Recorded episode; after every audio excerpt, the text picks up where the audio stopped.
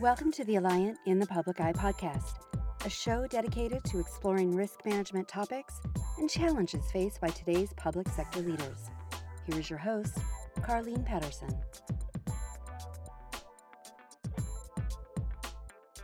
Welcome back, everyone, to another episode of In the Public Eye. A couple weeks ago, we invited Aidan Heisey to the call from our Alliant Power Group to talk a little bit about some of the unique exposures around our public power clients.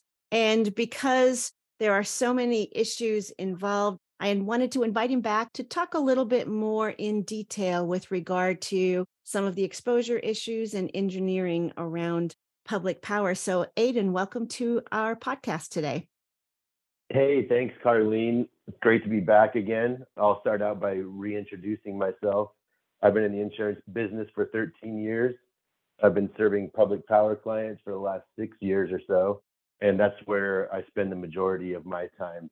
Today, we're going to talk about a topic that is absolutely integral to the topic of property insurance, and that topic is loss control engineering.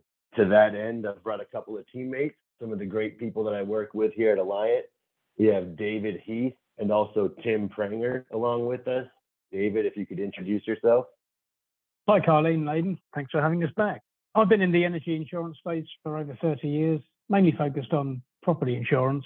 And, and a lot of what I've done through my career has been anchored in engineering and quality of risk stuff.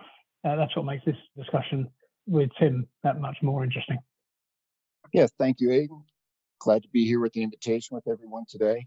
I'm Senior Vice President of Engineering at Alliant, responsible for risk engineering management. I've been in the energy sector for 40 plus years, specifically in plant design build. So, as you can see, we've got two very well qualified people here with us to discuss loss control engineering. Tim, let's start at the beginning with you. We talk about loss control engineering as it pertains to insurance. What exactly is it that we're talking about?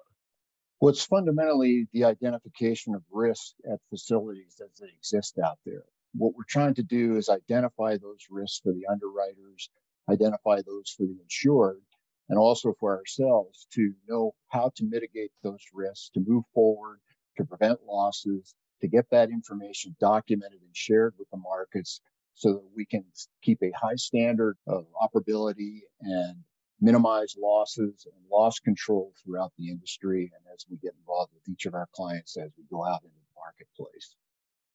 Hmm. Ultimately how can we drive premium right? You know when we're in the insurance market how can we improve the risk?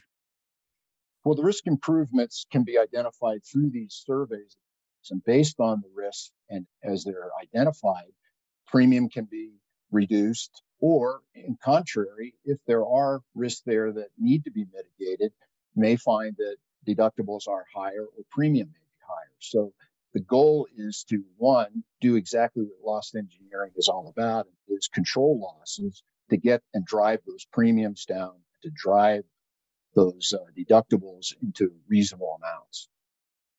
Tim, how does the insurance company, you mentioned surveys and engineering surveys, how do they communicate any issues that they think they've found or recommendations as far as risk control go? The process involves obtaining information and documentation from the insured, going over that information, and then conducting an on site survey where we're actually face to face with the insured at the facility and the insurer at the same time, many of the times.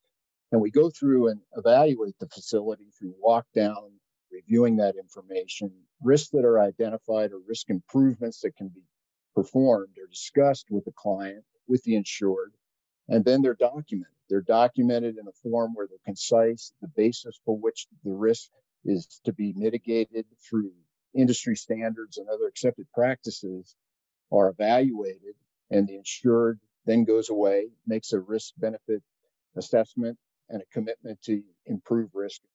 These recommendations, they're issued by the carrier. Who else can get involved with this process you know, to assist the insured? How can they go about this process with a little bit of help?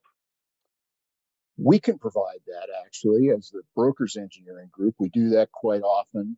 The insurer who is providing the risk recommendation will also provide his basis and some suggestions of how to move forward.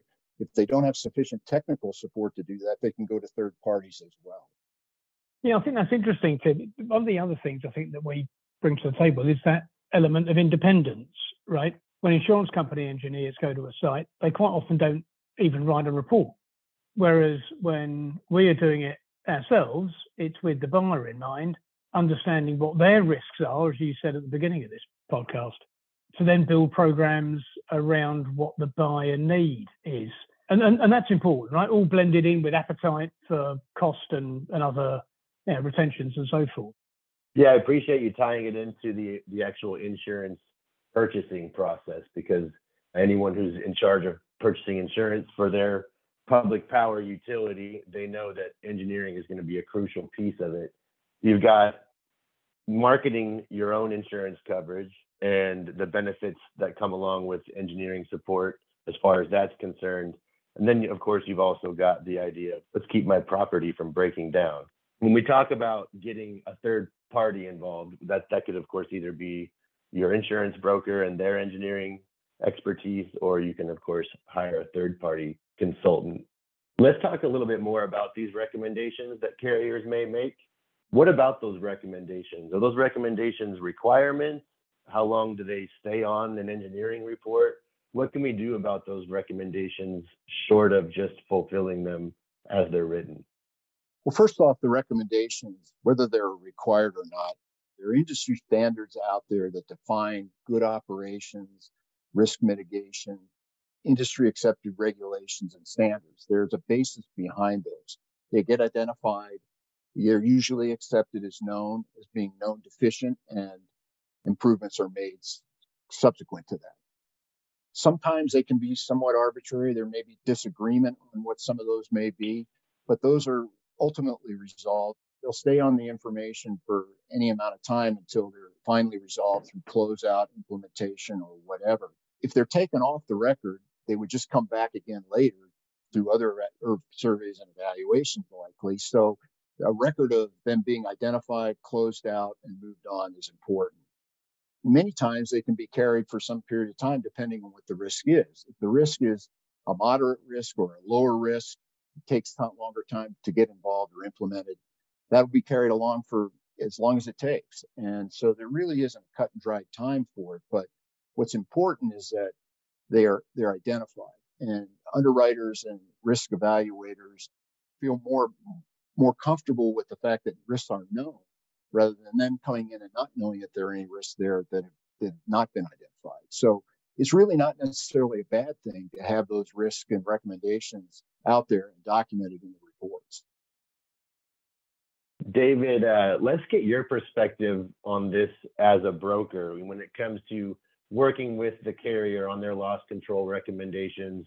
You know, sometimes we agree with them, sometimes we disagree with them, sometimes we may have a different solution. How does that work when it comes to communicating your plans with the insurance company and and showing that you're you're partnering with them on their loss control recommendations? Yeah, good question, right? I'll, I'll put it in the bucket of best practices. It might be the best practice through the lens of the insurance company engineer, but it might not be the best practice for that particular facility. So it's not necessarily a right and wrong in some of these things. We need to bear in mind that when insurance company engineers go to an insured site, the value they bring is that they've had experience seeing lots of different facilities, but they don't know that one facility that they're at particularly well, certainly not as well as the operators and plant managers. So that context is, is important. It can also make sense, as Tim alluded, to solve a recommendation issue over a longer period of time, as budgets would allow. Uh, and, and, certainly there's there's more than one way to to answer the question. The point is to make sure it's a dialogue where there's some grey area and opinion items. Tim, perhaps you'd like to comment on some of those. Yeah, that's the case. And when they're identified as a risk and, and there's a basis for it, it's it's not like I mentioned earlier, just arbitrary. The insurer has a concern, his engineer has a concern, there's a standard or there's something going on out there that he sees elsewhere in evaluation against peers in the industry where this may not be at the same level at the facilities that what he's seen elsewhere. And it is very much an open dialogue. And he's certainly he's certainly willing to listen to any kind of uh, alternative that may come back because of what you state, David. It's not cut and dry. The risk can be viewed from a different standpoint from the operator who best knows the risk of his facility usually. What he doesn't necessarily know is some of the other industry risks that are out there that he may not be aware of. And that's what we bring to the table a lot of the time is these are things we've seen out there. And the nature of the type of business that we're in and the type of industry that we're in, the operators and the insured at the plant level, they want to know that information more than anybody because they know the safety implications, they know the responsibility, the loss magnitudes that can be involved, and they want to know about the things they don't know. And so it is a very much an open process. And there is another way to address really serious issues. If there is one that is a serious operational issue, you know, it would become a priority issue, priority one, however the insurer wants to flag it, and it gets resolved quickly. You know, there may not be time for a plan here. There's just an issue of compliance here that needs to be taken care of immediately. And those don't come up very often, but they do. But there is a method and a way to address them quickly. There's a way to address them over a longer period of time through a planned action. And that gives both parties the ability to come to a good resolution. There's one other question that I really wanted to ask both of you. And this is the question that comes up all the time. When I'm deciding how I'm going to move forward in responding to an engineering recommendation, one that's going to cost money to comply with, how do I account for my premium savings? Can I find out? Is there some way for me to know how much money I'm going to save if I spend X amount of dollars complying with a recommendation that came from the insurance company? Yeah, thanks, Aidan. That's sort of the guts of this knot that we're unraveling, isn't it? But things to bear in mind are we're talking about loss control. It's about losses. Its starting point isn't about premium if we can control losses, then we can start controlling what the premium might be. But perhaps more importantly, what it does is introduce the ability of another insurer to compete for your business. Then we're changing the narrative, we're changing the goalposts, right? We're, we're injecting a greater level of competition of insurers for your business, which will improve the overall deal that you've got, whether it be better deductibles, better limits, better sublimits, or a lower premium. Yeah, that's something that I spend a lot of time talking to my clients about is looking at it from a total cost of risk standpoint. And you're not going to be able to say, if I spend X on this recommendation, I'm going to save Y on my premium. It's not that cut and dried. But when you hmm. look at it from a total cost of risk standpoint, they're you know very much relational. It's an improved risk with the stressed property market right now. Carriers are looking at how are they going to deploy their capacity and if we can show that this particular potential insured is a better risk then you know that's where the carriers are going to want to put that capacity. So you're exactly right david. I think that what both of you are touching on david and carlene leads me to wrap it up in a bow and say your engineering approach needs to be an ongoing discussion, not a black and white, here's a recommendation or a requirement, now you go do it, and then you save X amount of dollars. Be a partner with your carrier and ensure that you're going in the right direction. I think that's really the bottom line.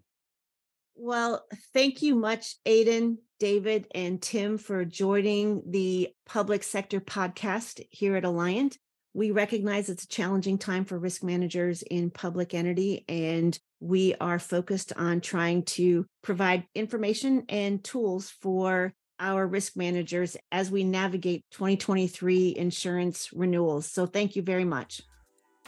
Thank you for listening. And for more information, visit us at insurance.alliant.com forward slash in the public eye.